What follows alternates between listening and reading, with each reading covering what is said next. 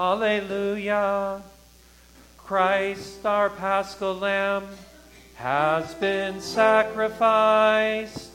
Therefore, let us keep the feast. Alleluia. The Holy Gospel according to Luke. Glory to you, O Lord. On the first day of the week, at early dawn, the women came to the tomb, taking the spices that they had prepared. They found the stone rolled away from the tomb. But when they went in, they did not find the body. While they were perplexed about this, suddenly two men in dazzling clothes stood beside them. The women were terrified and bowed their faces to the ground. But the men said to them, Why do you look for the living among the dead? He is not here, but has risen. Remember how he told you while he was still in Galilee that the Son of Man must be handed over to sinners and be crucified, and on the third day rise again? Then they remembered his words, and returning from the tomb, they told all this to the eleven and to all the rest. Now it was Mary Magdalene, Joanna, Mary the mother of James, and the other women with them who told this to the apostles. But these words seemed to them an idle tale, and they did not believe them. But Peter got up and ran to the tomb, stooping and looking in. He saw the linen cloths by them. Then he went home, amazed at what had happened. The gospel of the Lord. Praise to you, O Christ. You may be seated.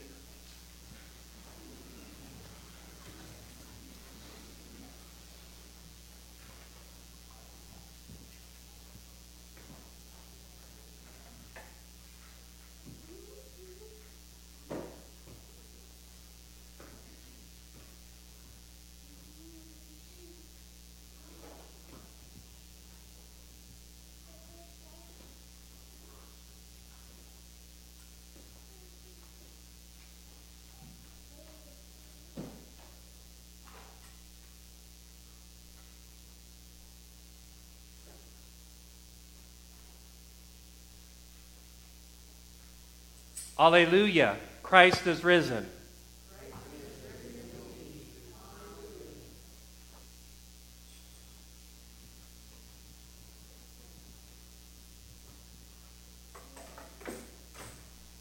There actually is a sermon. It's not just that. But if you don't remember anything else, remember that. We light the paschal candle on Easter for the next 50 days.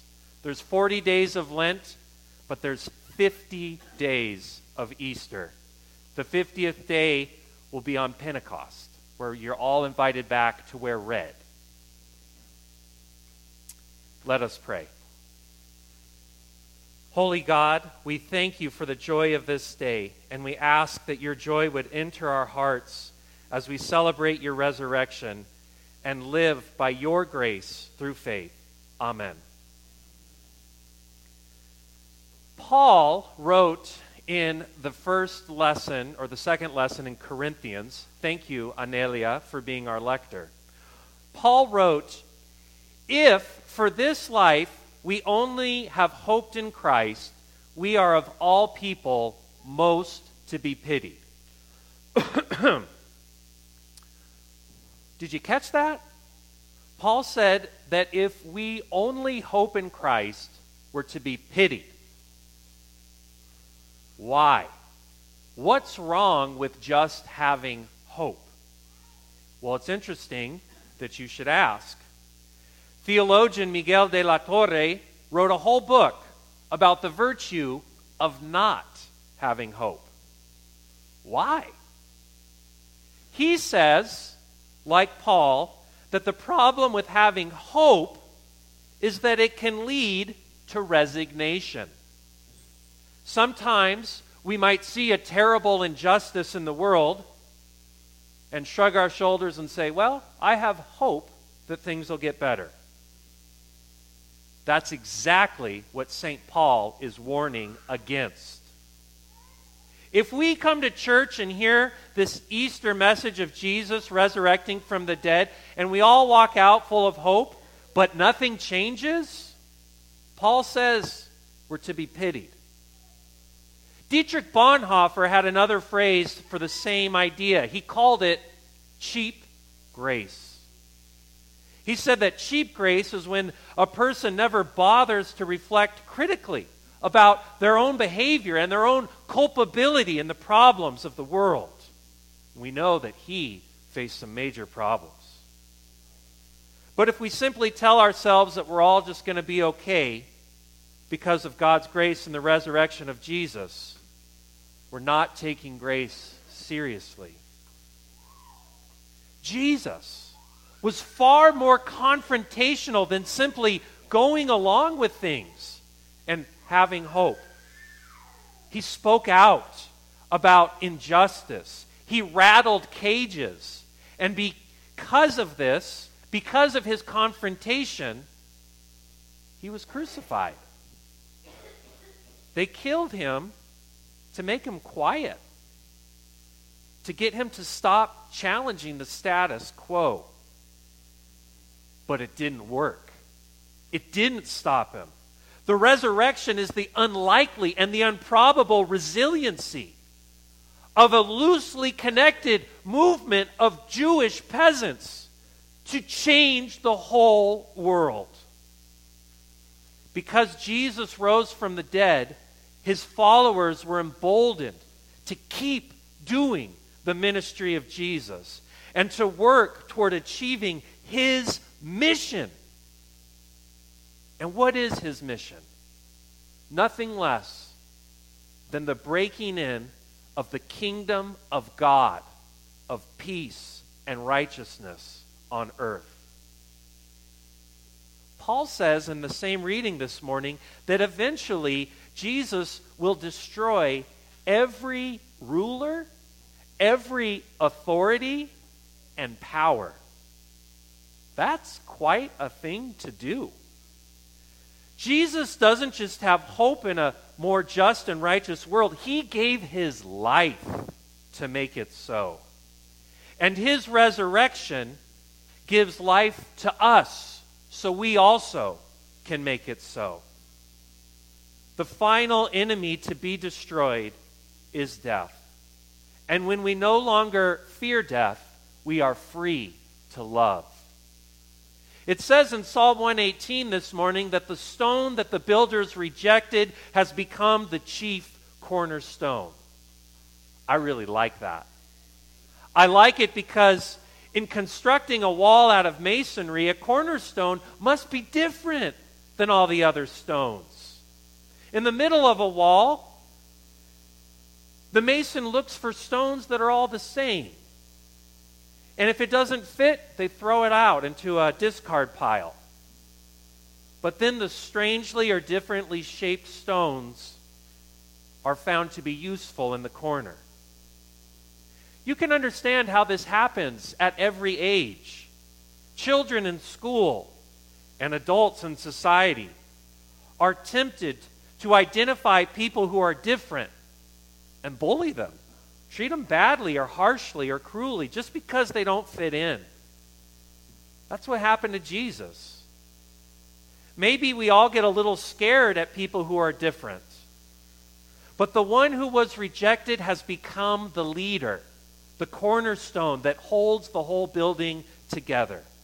So if you have ever felt different, if you have ever felt like you didn't fit in, God has a place for you. God has a place for you in God's great construction project, the kingdom of God on earth. Maybe you are meant to hold walls together or be the top of an arch where the keystone sets. God has a place for every shape and size and personality. With grace, you are saved. You don't have to be perfect, but by God's grace, God loves you and needs you and wants you. That is an incredible thing if you think about it. All you have to do is nothing at all. Just have faith. But hold on a second. You might be thinking to yourself right now, Pastor, I'm having some cognitive dissonance. You started off this sermon saying that we can't just resign ourselves and have hope. We got to do something. Now you're telling me I don't have to do anything, that I'm saved by grace through faith. So, uh, how are you going to resolve this tension? Well, here's the best that I can do there's a difference between passivity and pacifism, there's a difference between fate and faith. You are called to have faith. Faith is peaceful action. Faith is a conscious choice to do everything in your power to do no harm, but to extend that same grace to others, even if it's costly in your own life. Our biggest problem to do this is forgetfulness. We forget day in and day out that God has done for us, what God has done for us. We are but mere mortal souls whose brains can't very well comprehend the truth. And we get pulled in all kinds of fanciful untruths every day. Even the best and brightest among us just make even bigger mistakes. We all know that the smartest, most intelligent people among us are who? The women. We know this because it's in the Bible. Who were the first to go to the tomb to witness the resurrection? Who was it? It was Mary and Mary and the other Mary. There's a lot of Marys. It was the women. Where were the guys? We don't know, but they weren't there. The women went first. And even though their superior intelligence and bravery brought them to be at the right place at the right time, even they couldn't comprehend what was going on. They looked in the empty tomb and they were scared. Where was Jesus? You can understand that. They thought maybe someone stole the body. They had forgotten the multiple times he told them about the resurrection. They didn't get it. So they were puzzled and they were afraid. Then the angels explain it to them again. And what do the angels say? They say, Remember, remember what Jesus told you. And slowly the neurons start to connect, the puzzle pieces fall together, and they remember. Think about that word, member. We are all members. And this morning when we gather, we are being remembered. We are members of one body coming together, and our minds are putting together our memories so that together, collectively, we remember. That is why we are here, to remember that against all odds, that even in the throes of the face of death, there is new life, fragile life, improbable life, and yet a tenacious life that springs forth. So you're in the right place. You're here to remember, and that's good. Now, here's what I'd like you to do go out today and teach and share this good news with others. Because there's a lot of people out there that have forgotten. They don't need our judgment, they don't need our criticism, they need our love. They need to be reminded and to be remembered. Amen. Please stand.